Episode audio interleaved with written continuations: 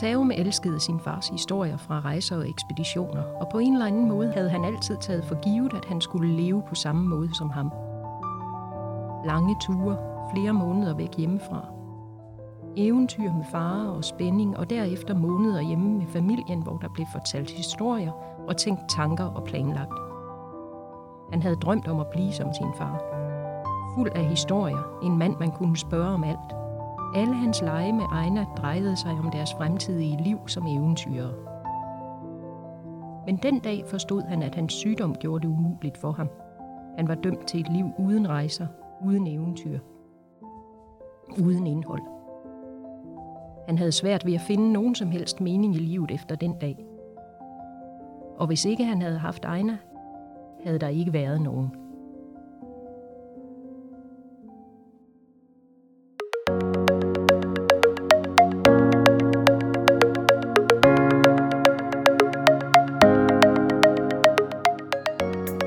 Velkommen til Æseløer, Ringsted Biblioteks podcast om bøger.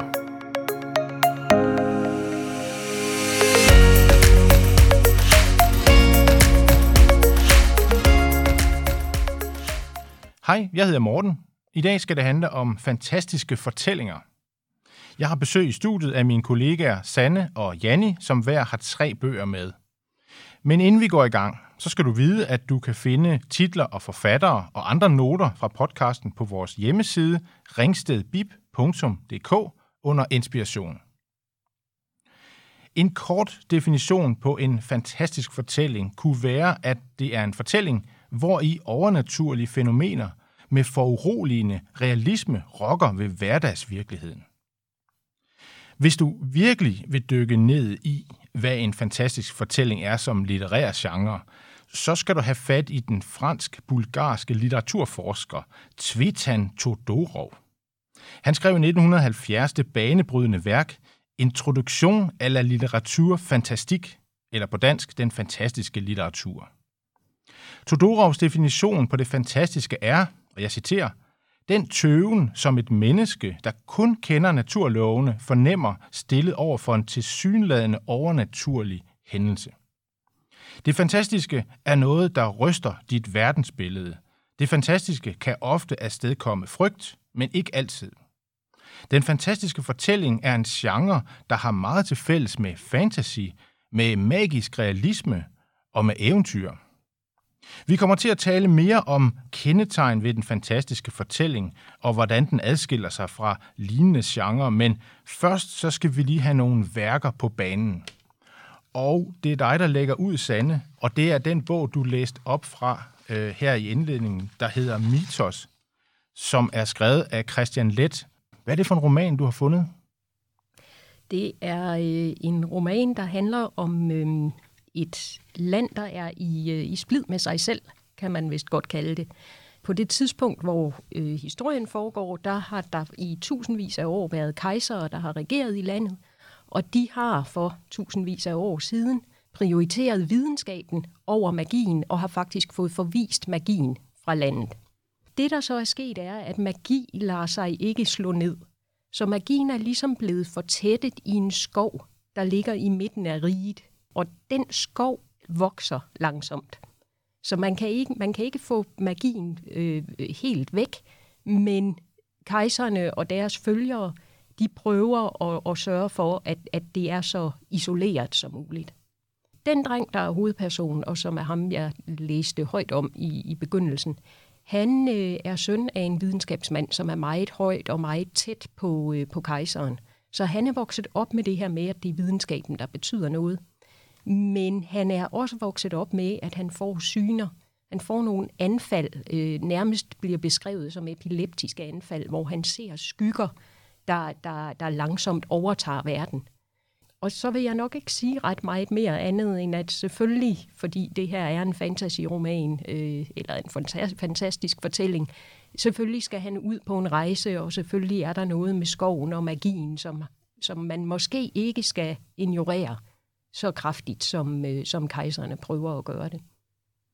Nu, vi er jo en spoilerfri podcast. Ja. Så vi må ikke sådan komme ind på, øh, på sådan øh, handlingsforløbet og sådan på den måde. Men jeg kunne godt tænke mig at spørge lidt omkring den her titel, Mitos. det, det rimer jo lidt på mytos. Og, øh, og så tænker man måske på H.P. Lovecraft, som vi har snakket om, som har den her mytos, øh, øh, det her univers med de her uhyggelige væsener, der kommer. Men det her mitos, hvad, hvad betyder det? Altså mitos er, øh, det, det er ikke det land, hvor det hele foregår. Det, det, er, en, det er en amulet, øh, en, en magisk genstand, et sted, hvor magien udgår fra. Og Det, det er ikke sådan, det er ikke helt klart for hovedpersonerne, hvad mitos egentlig er, andet end at det er noget, der er centralt for den her magi, som, som man forsøger at, øh, at fortrænge, men som hele tiden banker på og, og, øh, og, vil, og, og vil være en del af verden, hvis man kan sige det på den måde. Når nu du nævner Lovecraft, så er han jo øh, kendt som en forfatter, der, der, der meget sådan detaljeret beskriver uhyre og, og, og mørke og det overnaturlige, og, og det bliver sådan... Mange af hans bøger er ret grafiske. Det er den her ikke, og det er egentlig lidt sjovt, at, at det, man, man får for eksempel, man får at vide, at Taom har de her syner, og der er de her skygger, men man får det aldrig sådan beskrevet i, i detaljer. Jeg synes, Christian Let skriver en bog, hvor man skal, man skal forestille sig rigtig meget selv, og det kan jeg egentlig godt lide jeg læste anmeldelser af den øh, som forberedelse til, at vi skulle lave podcast. Øh, og der var en af anmelderne, jeg tror det var Nana Gård i Weekendavisen, men det kan også have været en af de andre, der kritiserede bogen for, at det var papfigurer, der var i den. Og jeg kan godt se, hvad hun mener. Men da jeg læste den, der havde jeg mere sådan en fornemmelse af, at det her var nogle figurer, hvor man fik ikke alting forklaret. Man kunne selv forestille sig nogle ting omkring dem. Man kunne selv putte nogle... Altså, karaktertræk ind i dem, alt efter hvordan de handlede og hvordan de reagerede. Men, men hun har ret i, man får ikke, man kommer ikke dybt ned i deres følelsesliv. Der er nogle ting, man selv forestiller sig som læser, og det kan jeg egentlig rigtig godt lide ved en bog, at den ikke beskriver alting i detaljer, så man, så man, så, så man ikke har noget som læser, man selv kan forestille sig.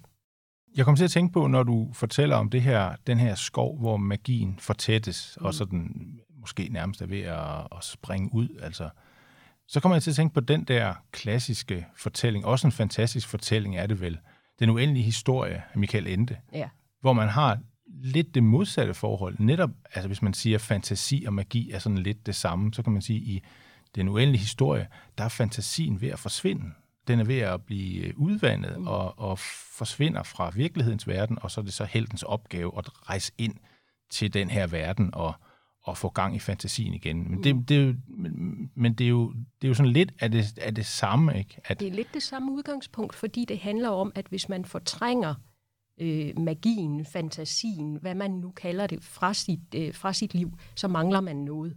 Og der er jo også, altså der er jo et behov i, i, i den uendelige historie for, at den dreng, der er hovedpersonen i den, han, han redder verden.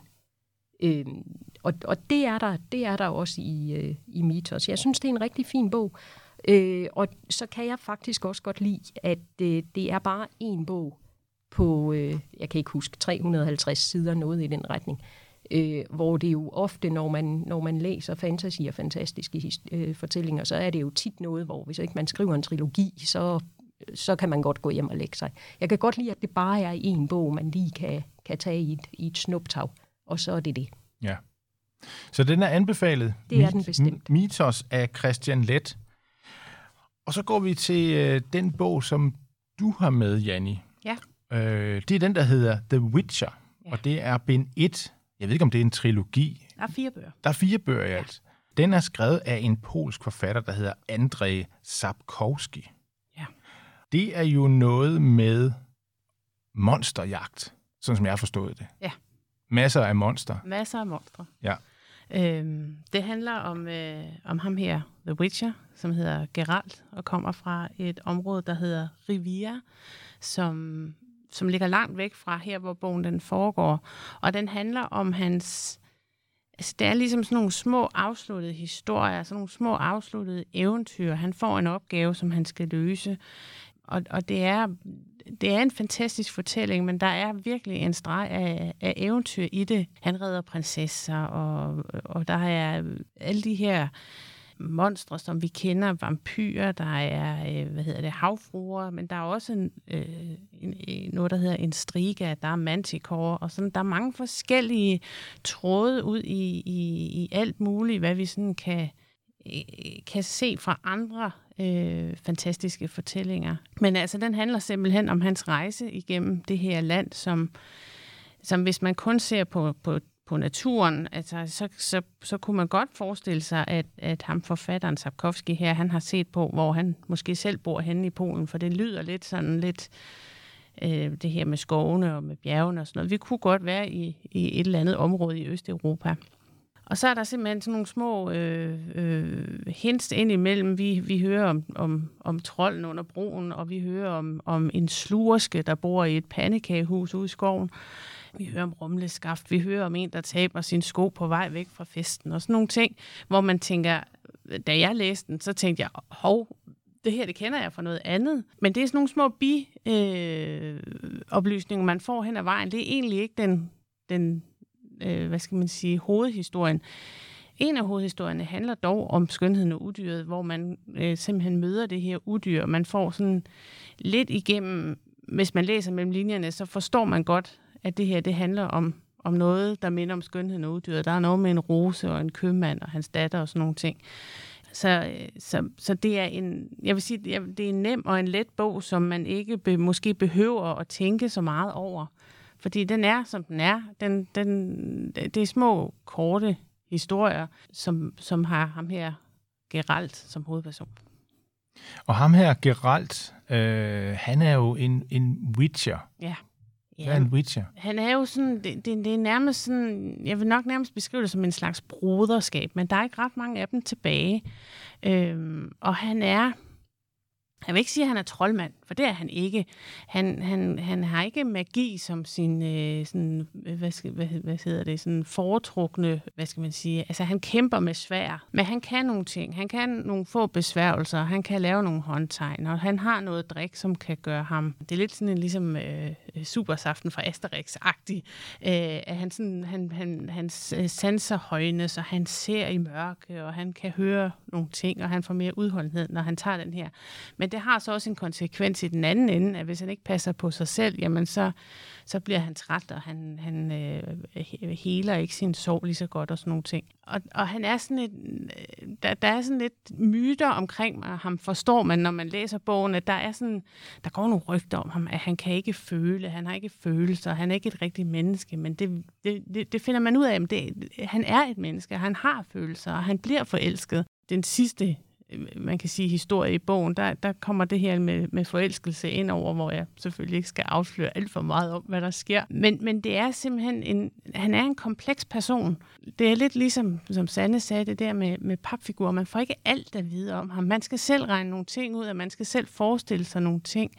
Man får ikke ret meget at vide om hans barndom, eller hvordan han er vokset op, eller noget. Man hører, hører faktisk ikke rigtig noget om, hvor han kommer fra. Lige pludselig så er han der bare. Og det, det er det, jeg synes, der er sådan lidt fedt ved det, det er, at han kan nogle små ting, hvis man kan sige det sådan. Men han kæmper fysisk med svær og med øh, knytlæveslag og, og, og, og smarte bevægelser og sådan noget. Og det synes jeg er mega fedt, at det ikke er, at man ikke bare kan sige hokus pokus, og så fald, falder monstret om. Man, man er sgu lige nødt til at kæmpe for det, og, og han bliver også såret, og kan også såres. Så han er sådan en, øh, ja, altså, det, Witcher ligger jo lidt op af, af ordet witch, hvis man kan sige ja, det sådan. Men heks, ja, ja, ja. Øhm, og det kan jeg også godt forstå, men, men, men, men der er ikke meget heks over ham, synes jeg.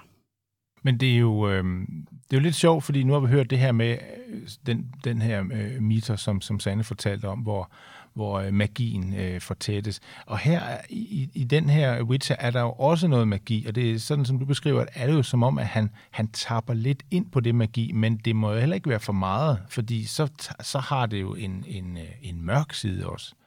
Ja, altså der, man kan sige, at den mørke side er jo, at han, at han øh, ligesom hvis vi andre laver en kraftpræstation af en eller anden afart, hvis man øh, øh, øh, ikke er vant til at løbe, og man så løber et maraton, jamen, så bliver man træt bagefter. Det er det samme med ham. Altså hvis han skal i en stor kamp, øh, for eksempel så er der en historie om en, en, en prinsesse, som er blevet forbandet, som, er, så hun er blevet til, til det der i bogen af en striga, altså en form for monstre, der kommer frem om natten, øhm, og som er meget, meget svær at slå ihjel, eller øh, han skal så ikke slå hende ihjel, han skal jo redde prinsessen. Men den her kamp er simpelthen så hård, at han, han bagefter må, må uden at jeg afslører alt for meget, for han er jo vores held, men, men, men han må jo simpelthen øh, øh, hen i sådan et klosteragtigt, som, som er et sted, han sådan søger tilflugt en gang imellem, hvor de sådan kan, kan helbrede ham og kan forkæle ham lidt. Og sådan. Så, så, så det, er, det er sådan en, en Jamen det er lidt ligesom, altså, hvis han skal noget stort, jamen så er han nødt til at rekreere bagefter. Han er ikke usårlig, og han er ikke udødelig. Og, og, og det er det, som som jeg tror også er, er, er en del af den her historie, fordi det er det, folk tror om ham. For han er jo sej. Han er jo sej, ikke? Men folk tror simpelthen, at han ikke kan såres, og han ikke kan føle, og, og han er lidt sådan en... Øh, ja, jeg ved ikke, hvad jeg skal kalde ham, fordi øh, han er lidt sådan en, der bare er der, og ikke kan slås ned. Men det finder vi ud af, at det kan han, og han har nogle tanker, og han har de her følelser, selvom folk tror, at, øh, at han bare er er sådan en, nærmest en maskine, der bare øh, kører ud af. Han bliver lidt misforstået i hvert fald. Ja. Og, og du siger, at der er fire ben i, i serien der, ja. og så øh, ved at de andre ben, er det også sådan små historier? Eller der, ja, ja, altså de er opbygget på samme på måde. På samme måde, ja. ja. det er de. Og det er det, der gør det nemt at læse, det er, at du kan, du kan sagtens tage et kapitel, og så læg, læg bogen lidt væk, hvis du øh, øh, øh, har mange ting i øh, andre ting, du skal, hvis du har små børn eller et eller andet. Så kan man sagtens læse et kapitel, og så lægge bogen lidt væk, fordi det næste kapitel, jamen du kender hovedpersonen, du ved, hvem han er. Men, men, men når han sådan ligesom har løst en opgave, jamen så er den lukket der, og så behøver du ikke at tænke mere over det. Så har han klaret det. Nu går vi videre til den næste. Ja. Jamen, uh, The Witcher af ham her, Andrei Sapkowski, den er, den er anbefalet som Meget. en fantastisk fortælling. Meget. Så skal vi til, øh, til dig, Sanne. Du har, øh, du har en bog med af Neil Gaiman, og den er illustreret af Chris Riddle. Det er jo noget af et markerpar. Ja, det er det. Jeg holder meget af dem begge to. Både øh, Chris Riddle som illustrator og, og især Neil Gaiman som, som forfatter. Øh, og da vi skulle lave fantastiske fortællinger, og jeg skulle vælge, hvad jeg ville have med i dag, der, der var jeg sikker på, at jeg ville have noget med af, af Gaiman. Jeg var bare ikke rigtig sikker på, hvad jeg ville have med, fordi han har skrevet så meget, og det er, der er ikke noget af det, der ikke er godt, øh, efter min mening. Det har alt sammen det her element af noget, fantast, af noget fantastisk. Men den, jeg så er endt med at vælge, det er måske en, der, der i virkeligheden ikke er særlig repræsentativ for hans forfatterskab, fordi det er en, øh, ja, man kan ikke rigtig kalde det en tegneserie, fordi det, det er den ikke. Det er heller ikke rigtigt en roman, fordi egentlig så er selve fortællingen i den ikke særlig lang. Det er måske et illustreret eventyr, tror jeg, er det, man, man bedst kan, kan kalde det. Det er en historie, der bygger på mange af de eventyr, vi, vi kender i forvejen, og det er lidt sket, når vi lige har snakket om Witcher, og den også trækker mange af elementerne fra de klassiske eventyr ind så gør øh, den her det også. Den hedder Søvn og Tårne, for øvrigt. Det fik jeg vist ikke sagt. Nej, det er glemt helt at sige. Ja, Søvn og Tårne af, af Neil Gaiman. Og den, den trækker meget på, på de her øh, klassiske prinsesseeventyr. Øh, Tårne Rose og Snevide øh, er nok de to personer, der sådan bliver, bliver trukket mest på i den. Men så har den også mere end et twist. Fordi der er ikke en prins på den hvide hest her. Der er en, øh, en øh, meget ung dronning, som skal giftes med en prins, men han optræder i øvrigt ikke rigtig i historien. Og hun er ikke særlig glad for at skulle giftes. Hun er sådan lidt ah, trist over det på en eller anden måde, uden det rigtig bliver defineret, øh, hvad, hvad, det, hvad det egentlig er, øh, der, der er. Hun er bare lidt trist måske over at skulle opgive sin frihed, eller hvad det nu kunne være.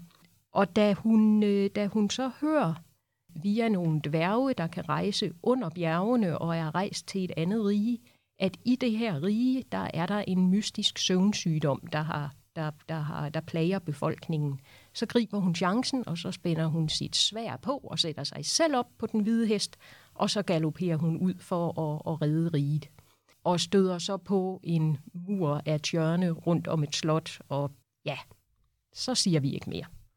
Så siger vi ikke mere, men vi kender jo, vi kender jo lidt den historie der med... Vi kender, vi kender stort set alle de elementer, der er i historien, men Neil Gaiman, han, han giver dem en, en anden vinkel, øh, og en mere moderne vinkel, end den vi, øh, vi kender fra, fra folkeeventyrene.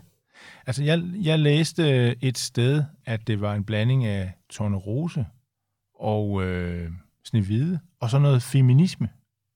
Ja. Nu må du ikke afsløre for meget, Nej. men, men det synes jeg er en spændende øh, vinkel på de her klassiske eventyr. Netop det der med, at prinsessen ligger og venter på sit slot, og så kommer prinsen op og befrier hende. Og sådan er det altid. Og det er sådan ligesom det er sådan stereotyper. Jeg synes, det er sjovt at give det et twist, fordi man godt forestiller den her prinsesse, der jo ikke gider at ligge der og vente på den her klodshans, der kommer eller ikke kommer. Måske har hun lyst til at gøre noget andet. Det, det er der noget, der tyder på, i hvert fald, Ja. at, øh, at den her øh, prinsesse, eller hun er faktisk dronning, øh, at den her dronning, hun, hun vil gerne noget andet end, øh, end, end bare giftes med, øh, med prinsen på den Ja. hvide hest. Hun, hun rider ud og tager, øh, og tager sagen i sin egen hånd.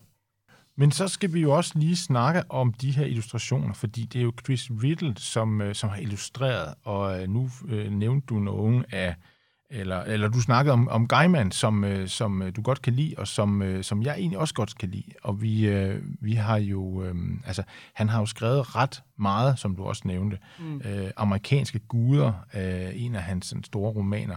Og så har han jo øh, skrevet tekst, eller skrevet manuskript til de her Sandman-tegneserier som også i sådan en tegneserieverden er, er ret stort. Og Coraline er også et eksempel på, hvor han blev meget berømt. Og han er jo øh, super, super god og har virkelig sans for fantastisk fortælling og har et stort kendskab til, til mytologien og trækker meget på det og tvister det. Men så er der Chris Riddle, som jo, øh, som jo har illustreret utrolig meget. Øh, jeg kender ham nok mest fra den der serie Historier fra kanten, øh, sammen med Patrick Stewart, hvor han øh, har det her univers, der ligger på, på kanten, altså helt bogstaveligt talt en, en stor kant. Og så er der en stor skov, og så er der nogle luftskibe, og altså det er igen en fantastisk øh, verden, som han illustrerer, hvor illustra- illustrationerne er, er noget af det bærende. Hvordan er det med hans illustrationer her?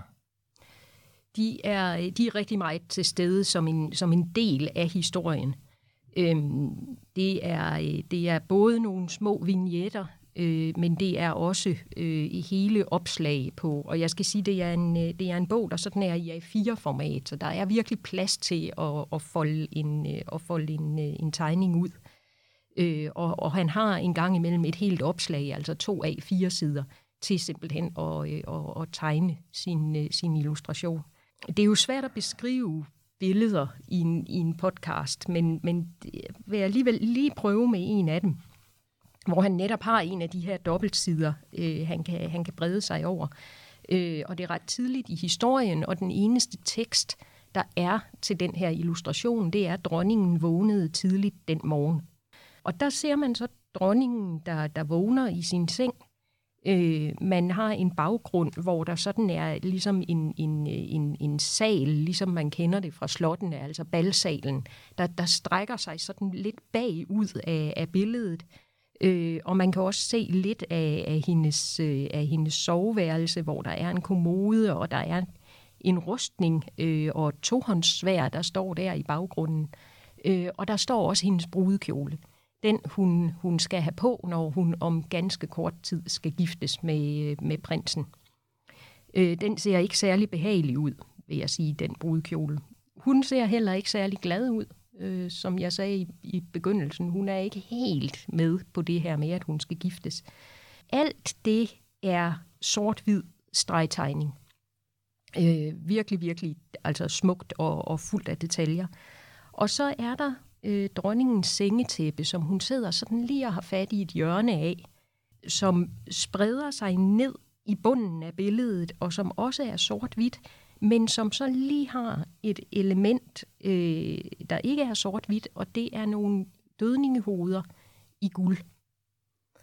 Og det er generelt den stil, hele bogen er illustreret i. De her sort-hvide stregtegninger, men så er der lige et element, der er fremhævet med, med noget guld, eller med noget øh, sådan dyb sort, eller, eller hvad det nu kan være. Jeg synes, det er nogle virkelig, virkelig dejlige øh, illustrationer. Og, og det er en bog, man kan læse lige så meget for historien, som, som for illustrationerne. Så de går godt hånd i hånd, Ja, øh, de det, to det, der. Jeg synes virkelig, det passer godt sammen.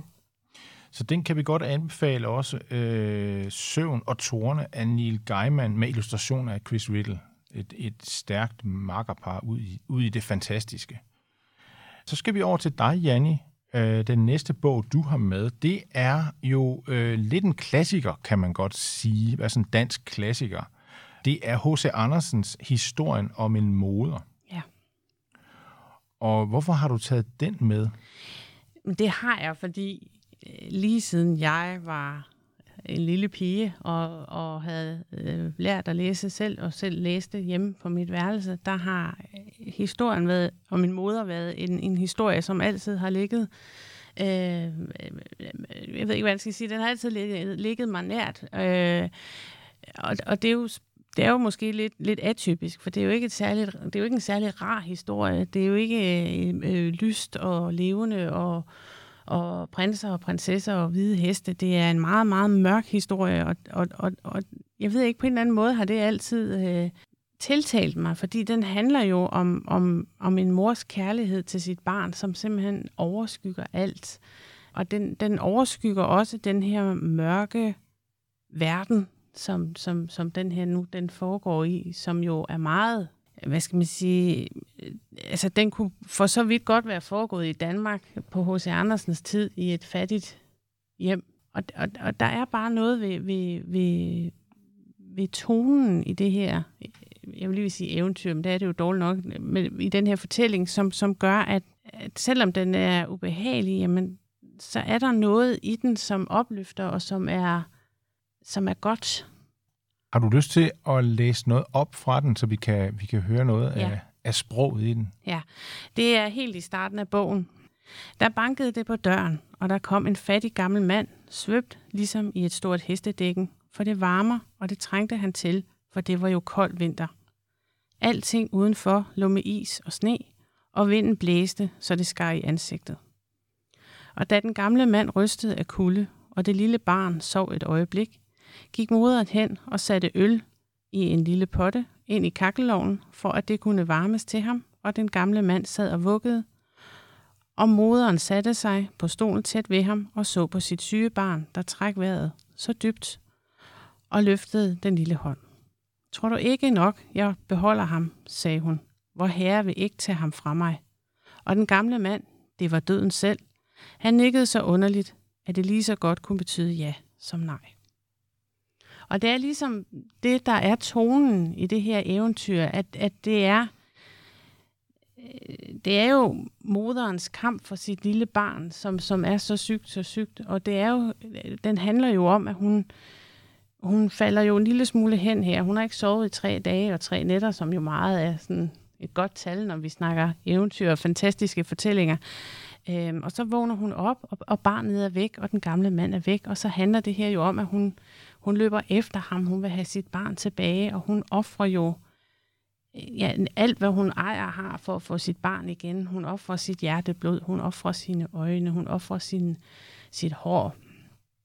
Og, og, og ender jo også med at komme derhen, hvor at, at døden huserer, hvor han har øh, et, et drivhus med, med, med planter, som, og hver plante repræsenterer et menneskeliv. Og så skal vi heller ikke afsløre for meget, hvis man ikke kender eventyret eller historien her. Øh, men det er simpelthen det her med, jamen, lige meget, hvad, hvad, hvad der er nogen, der beder hende om at gøre, for at hun, at hun møder for eksempel en tjørnebusk, som, som kan vise vej til, hvad vej den her den gamle mand er gået med hendes barn. Øh, men før den vil sige det til hende, jamen, så skal hun varme den ved sit med sit hjerteblod. Og det gør hun bare, fordi det gør man bare, hvis man er en mor. Man gør bare det, man skal gøre for at få sit barn igen. Og det er det, er det der sådan ligesom også er, er, er moralen, hvis man kan sige det i den her fortælling. Det er, men er man en mor, så, så gør man bare det, man skal. En stærk fortælling, som, som du, øh, du beskriver det. Og, og, og igen, øh, som du også sagde, det, det er et eventyr, men det er det så ikke rigtigt alligevel. Det har nogle eventyrlige træk, men det er også noget andet, og det er måske der, hvor vi er ved at sådan kreds os ind på, hvad en fantastisk fortælling er, netop at den adskiller sig fra eventyr. Ja, altså også fordi det handler jo om, om den, den, det handler jo også om det her forhold mellem døden og vor herre. Altså der er jo der er jo sådan lidt, lidt kristent islet i det, fordi vi taler jo om, hvad, for at vide, jamen døden, hvad er han? Jamen han er egentlig bare Guds havemand, ikke? Altså, øhm, så, så, så decideret eventyr vil jeg ikke kalde det. Det er, det er en fantastisk fortælling, vil jeg sige. Ja. Og den er jo også illustreret af en af de helt store danske Ja. tegnere. Det er den. Øh, Peter Madsen har jo lavet øh, historien om en mor frit efter øh, H.C. Andersens øh, fortælling. Og det er simpelthen en af de stærkeste tegneserier, jeg overhovedet kender, øh, fordi øh, Peter Madsen har jo sin streg. Man kender jo hans øh, øh, illustrationer fra Valhalla og fra Troldeliv. Og, og, og man kan sagtens se i den her, at det er ham, der har tegnet billederne. Øh, dog er de sådan lidt mere bløde i linjerne. Øh, der er ikke den her sorte streg, som man kender fra, fra de gængse tegneserier med, med Valhalla. Der er jo ligesom sådan en sort streg omkring alting, øh, ligesom i en, i en malebog, hvis man kan beskrive det på den måde. Det er der ikke i den her. Øh, og der er heller ikke så fantastisk meget tekst i den. Det er meget billederne, der taler deres sprog og fortæller deres historie. Øh, for eksempel øh, har jeg lige scenen med... Øh, med tornebusken her, hvor de, som er øh, helt uden tekst, og det er to sider, hvor vi starter med at se moderen øh, bøje sig ned over den her tornebusk, og hun er meget, hun har mørkt hår, hun er meget sådan grå i tøjet, og, og omgivelserne er meget grå, men så ser man det her blod, der spiller ud, og den her tornebusk, som blomstrer op med de her blodrøde blomster. Det er simpelthen så udtryksfuldt, som man næsten ikke kan beskrive det. Øhm, så jeg vil også sige, hvis man ikke magter at læse H.C. Andersen, øh, fordi sproget godt kan være lidt tungt, så læs tegneserien, fordi du får lige så meget ud af den. Fordi det er de her fantastiske, fantastiske billeder, som bare er, jamen de siger bare mere end ord, altså. Så den er anbefalet både tegneserien Historien om en mor af Peter Madsen, men også eventyret af H.C. Andersen. Helt bestemt. Og, Ja. og jeg vil jo sige, hvis det var, så kunne man starte med tegneserien for ligesom at få en lidt lettere udgave. Der er ikke nogen let udgave af den her fortælling overhovedet, men den er alligevel lidt nemmere at gå til end, end H.C. Andersen med det originale sprog, fordi det er jo skrevet, da H.C. Andersen levede, og det er øh, øh, sådan lidt gammeldags i det, øh, hvor Peter Madsen Øh, øh, ligesom har opdateret sproget lidt og gjort det lidt mere nu dansk. Ja.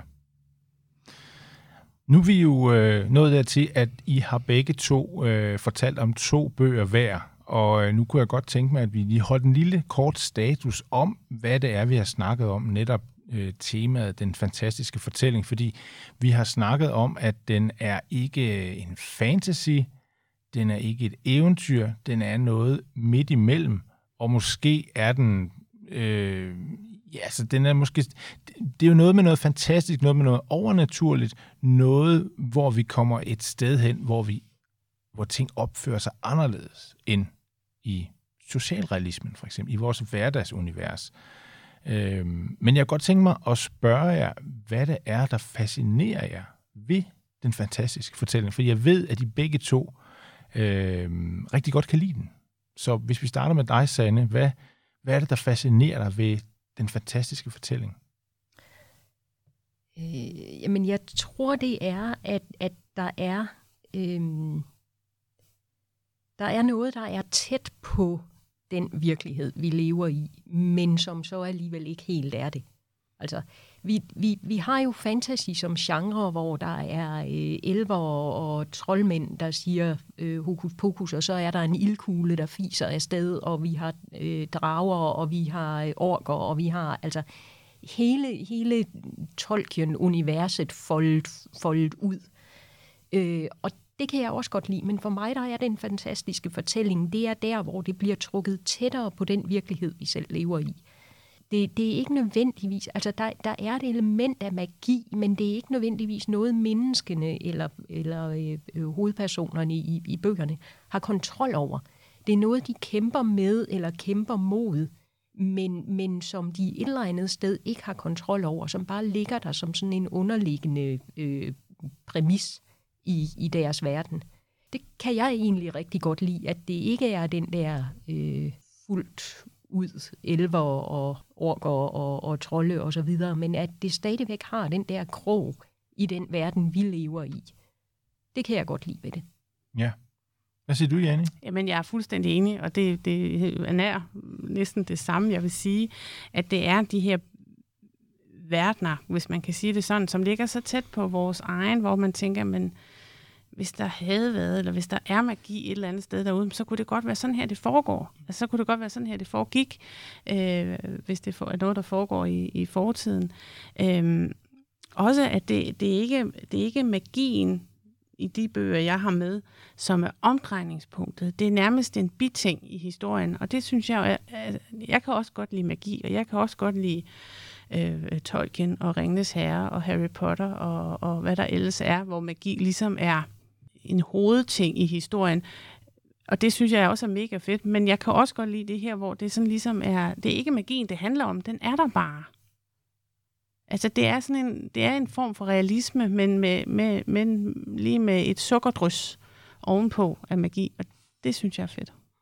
Altså, jeg tænker også, sådan som I fortæller det og, og beskriver det, at det er, det er øh, det her hverdagsunivers, hvor man pludselig kommer tæt på noget overnaturligt, der, der sniger sig ind. Men det kan jo også, for mig kan det også være en frygt, der ligesom, altså der, der den fantastiske fortælling behøves ikke at være øh, uhyggelig, øh, men den kan godt være det. Altså, der kan snige sig noget meget uhyggeligt ind i sådan hverdagsunivers, som gør, at nogen er nødt til at gøre et eller andet, som vi også har, har hørt eksempler på, at nogen er nødt til at rejse ud og, og redde verden, eller redde fantasien, eller tage sig af magien, eller øh, noget andet.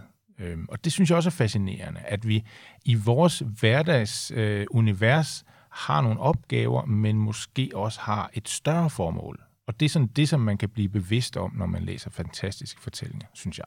Ja, enig. Jamen, så synes jeg, vi skal, vi skal fortsætte med de to sidste bøger. Og så er vi nået over til dig, Sanne, og øh, det er en trilogi, du har med. Det er den, der hedder Bartimeus-trilogien af Jonathan Stout.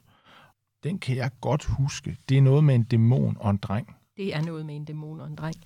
Øhm, og det er, øh, det, det er lidt, som vi snakkede om nu, det er en af de her bøger, hvor, hvor menneskene har ikke kontrol over magien. Dem, der har kontrol over magien i, i det her univers, det er, øh, det er dæmoner. Menneskene har til gengæld lært at påkalde sig dæmoner. Øh, og, øh, og, og de har lært at få kontrol med dæmonerne. Så de bruger dæmonerne som sådan en form for, øh, ja, den, den pæne version er, at det er samarbejdspartnere, og den mindre pæne version er, at de har altså kontrol over dem, så det er en form for slaver. Og der er forskel på mennesker, så der er selvfølgelig også forskel på, hvordan de behandler dæmonerne, og hvad de, øh, hvad de bruger dem til. Det der, øh, det, der gør, at jeg godt vil anbefale øh, Bartimeus-trilogien, hvor etteren, som, som jeg har med i dag, den hedder Amuletten fra Samarkand. Og det, der gør, at jeg gerne vil anbefale den, det er, at den, øh, det er en fortælling, der foregår både i dæmonens øh, øh, verden, hvis man kan sige det sådan, og i menneskenes verden. Der er simpelthen to parallelle spor i, i bogen, hvor det ene spor, det er øh, drengen Nathan, der er ved at blive oplært til at kunne kontrollere dæmoner. Og den mand, der oplærer ham, han er, øh, han er ikke et særligt venligt menneske. Og, øh, og Nathan er derfor opfyldt af hævngærighed over for sin lærermester. Og han er samtidig meget talentfuld, så det lykkes ham faktisk, selvom han kun er en dreng, der ikke burde kunne det, så lykkes det ham at påkalde en dæmon, som han så bruger som redskab til at få, øh, at få sin, øh, sin lærermester ned med nakken, eller i hvert fald forsøger på det. Øh, det andet fortællespor, det er så den dæmon, han påkalder, og det er Bartimaeus. Og han er en helt, helt fantastisk jeg-fortæller i de sekvenser, hvor det er ham, der fortæller historien. Han er øhm, selvglad og selvironisk på samme tid. Han er fuldstændig respektløs over for menneskene. Der er nogle ganske få mennesker i hans tusindårige liv, han har respekteret, og, og resten af menneskeheden, det ser han bare som nogle myrer, der bimler rundt og laver uforståelige ting, og ikke har fattet meningen med tilværelsen. Øh, men han er jo tvunget til, når han bliver påkaldt, at gøre det, det menneske, der påkalder ham, siger, han skal gøre. Så han udfører de her opgaver, mens han i virkeligheden er, er, er grundmopset over, at, øh, at han overhovedet er nødt til at, at beskæftige sig med det her. Det er langt, langt under hans værdighed. Og han er, han er bare en fantastisk jeg-fortæller, som øh, er det, jeg holder virkelig, virkelig meget af, af Bartimeus, som, øh, som, som jeg fortæller. Jeg synes altid, det er sjovt, når en forfatter gør noget særligt med fortællestemmen. Det, det synes jeg altid er en, en fantastisk ting, når en forfatter bruger en jeg-fortæller, der, der, er, der er lidt skæv og lidt anderledes, og, og som giver et helt andet vindue ind i en, øh, i en historie, end hvis det bare er et ganske almindeligt øh, menneske, der er jeg-fortælleren. Jeg tænker på, Sane, har du lyst til at læse noget op fra, øh, fra bogen? Ja, øh, jeg har fundet noget, øh, der i virkeligheden er en fodnote i bogen. Øh, og det er jo også lidt usædvanligt, at romaner har fodnoter, men, men Bartimaeus han har simpelthen så mange ting, han skal have ud mellem sidebenene, så der er ganske mange fodnoter i, i den her bog. Og øh, i den her fodnote, der, øh, der er han blevet, øh, han er blevet taget til fange og, og han er blevet taget til fange af nogle andre dæmoner, der er på, øh, der er på modstandernes side. Øh, så, så han skal se, om han kan få lukket så mange oplysninger, som han overhovedet kan, ud af de her dæmoner. Og så kommer fodnoten. Og det vil nok ikke blive til så meget. Man kan groft sagt vurdere en genies intelligens ud fra, hvor mange forklædninger han eller hun går brug af livfulde væsener, som undertegnede antager et endeløst antal skikkelser, jo vildere jo bedre. Sådan ser vi på det. Det sætter lidt kulør på vores dødsens kedsommelige tilladelse. Til gengæld benytter de inkarnerede papruder kun én forklædning, der som regel er håbløst umoderne. De skikkelser, mine vogtere havde antaget, var sidste skrig på gaderne i Ninive omkring år 700 før Kristus. Er der måske nogen, der render rundt med et tyrehoved nu om stunder? Nej vel, det var bare helt passé. Det er, det er meget Bartimeus, det her, øh, den, her, den her fodnote. Øhm, det, det, er også en, altså det er også en god historie. Der er, der er virkelig en god historie i den her trilogi, øh, der, der også handler meget om det her med, med at Bartimeus måske alligevel lærer at, at respektere nogle mennesker lidt mere, end, øh, end han har gjort hidtil. Så det er bestemt ikke kun for fortællestemmen, man skal læse den. Det er også en god historie. Men for mig, der er det, der driver den her, den her bog, det er Bartimeus som fortæller. Men han, som du siger, hans liv strækker sig jo langt tilbage, helt tilbage ja. til Babylon og, og ja. måske længere. Øh, så han har jo også lidt erfaring og et stort view på menneskens verden. Det har han. Det har øh. han. Han, han, øh, han synes bestemt, at, øh, at, at han, har, han, han har forstået det hele. Ja. Men det har menneskene altså ikke. Nej. Den kan vi i hvert fald anbefale. Øh, Bartimeus-trilogien, hvor, hvor første del hedder... Øh, Amuletten fra Samarkand. Ja,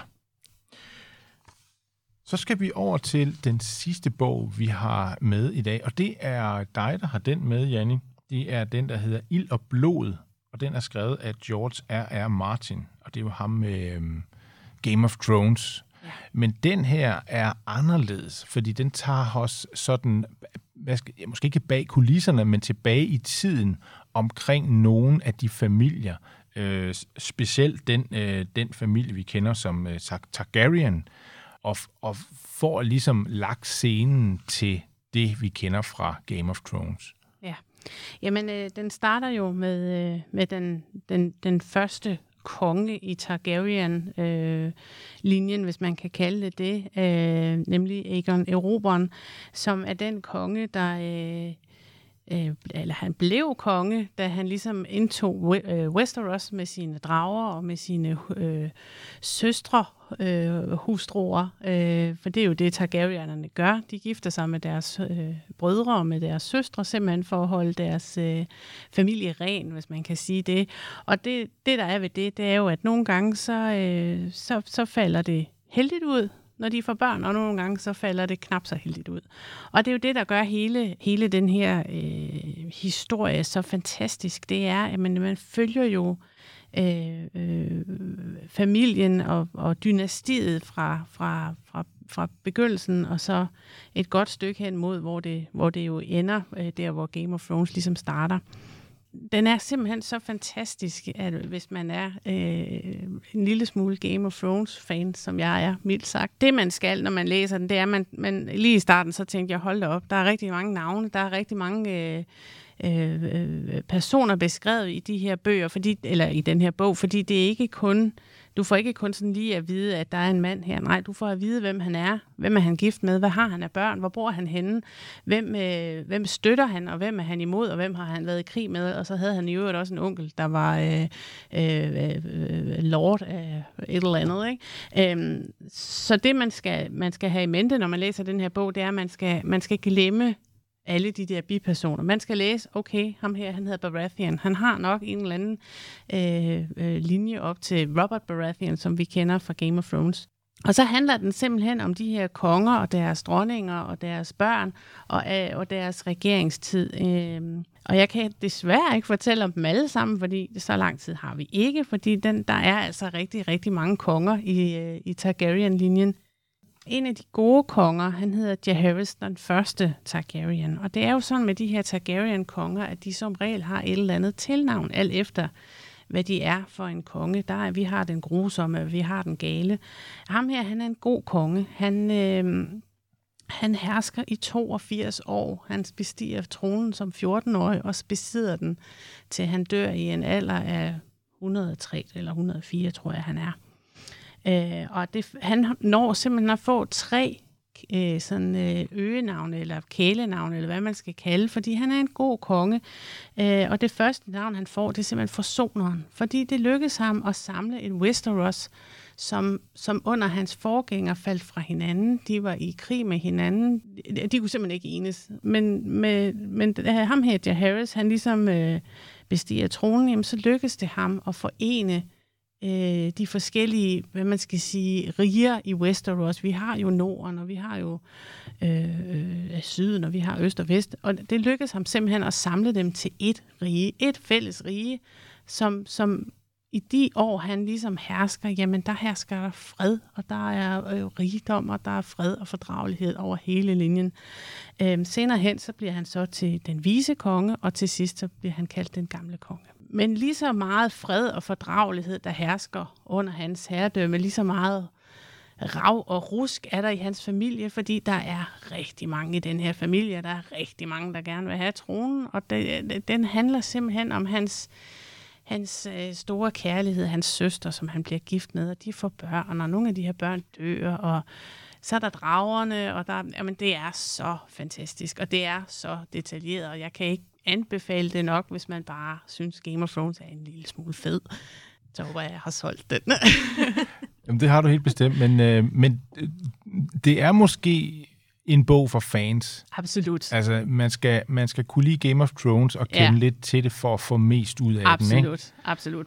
Man skal ikke starte med den. Altså, man skal ikke sige, at nu skal jeg starte at have historien i kronologisk rækkefølge. Fordi der er så meget i den her, som man er nødt til at vide noget om. Man er nødt til at vide noget om, hvordan verden ser ud, da Game of Thrones foregår, øh, da vi har Robert Baratheon og Ned Stark og alle de her øh, øh, Lannisterne og alt det her. Det er man nødt til at have lidt i baghovedet, når man læser den her, fordi at der er så mange tråde. Altså, det, det er så komplekst et univers. Det er ligesom øh, øh, øh, øh Tolkien og så måske endda lidt mere, fordi der er så mange detaljer. Der er jo, øh, altså selv øh, øh, religionerne er jo fuldt ud beskrevet. Du ved, øh, hvis du er nørd, lidt ligesom mig, ikke? Jamen, så har du jo den her øh, trosretning med de syv, øh, hvor den fremmede, jamen, det er jo ham, der ligesom er døden, og vi har, vi har simpelthen et år, der kaldes den, den, den, jeg tror nok, det hedder den fremmedes år, fordi der er simpelthen så meget død i det her år. Der er så mange børn, der dør, og, og, og det er Åh, oh, altså det er bare, det er, og det er det, jeg synes er så fedt, det er den her detaljerigdom. Der er jo, der, de har jo alle de her traditioner, når et barn bliver født i, i Targaryen-familien, så er der en tradition for, at man lægger et drageæg ned i vuggen, og hvis det her æg klikkes, jamen så er den her drageunge og det her barn ligesom forbundet på en eller anden måde. Hvis det ikke klikkes, uh, så er det sådan en sådan et bad omen, hvis man kan sige det. Det er et dårligt tegn. Øh, og ofte så bliver, så, så, og, og, og det er jo det der med det her, altså det er jo ikke magi, men det er der alligevel lidt, fordi hvis der er sådan en, et dårligt tegn omkring sådan et barn, jamen så sker der noget med det her barn. Det bliver, jeg vil ikke sige forbandet, men, men så er det sygt eller osvageligt, eller det bliver ikke rigtigt til noget, eller...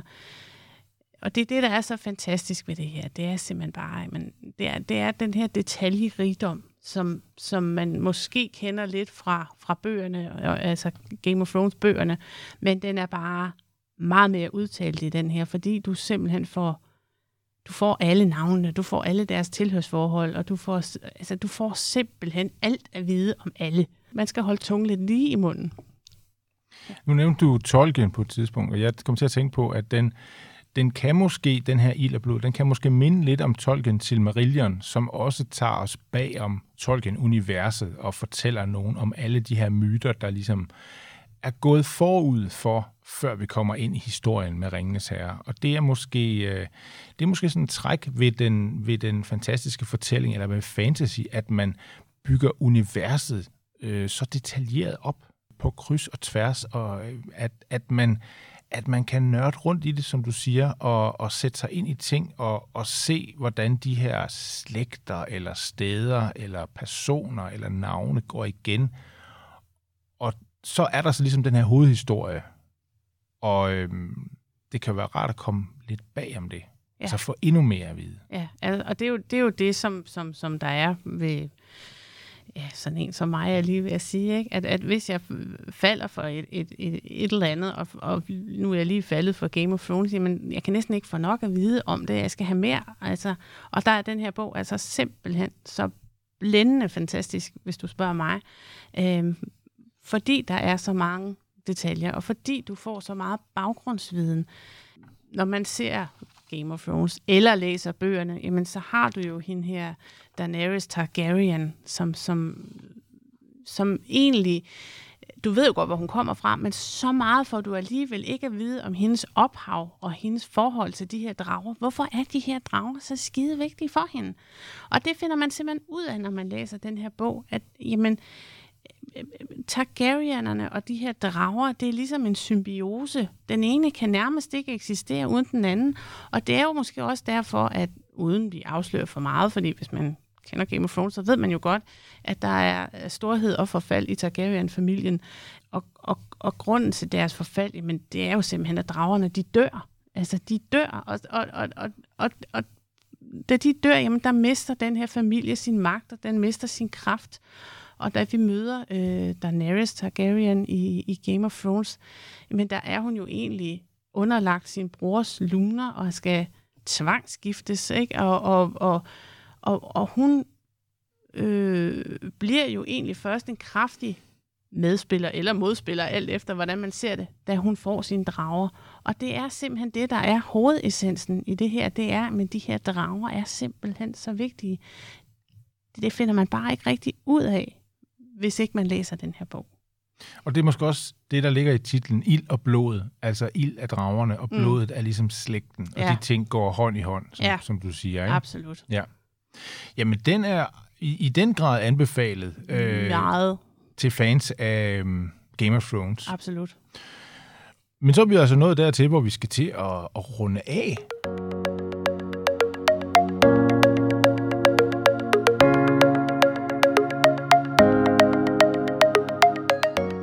I dag har det jo handlet om fantastiske fortællinger.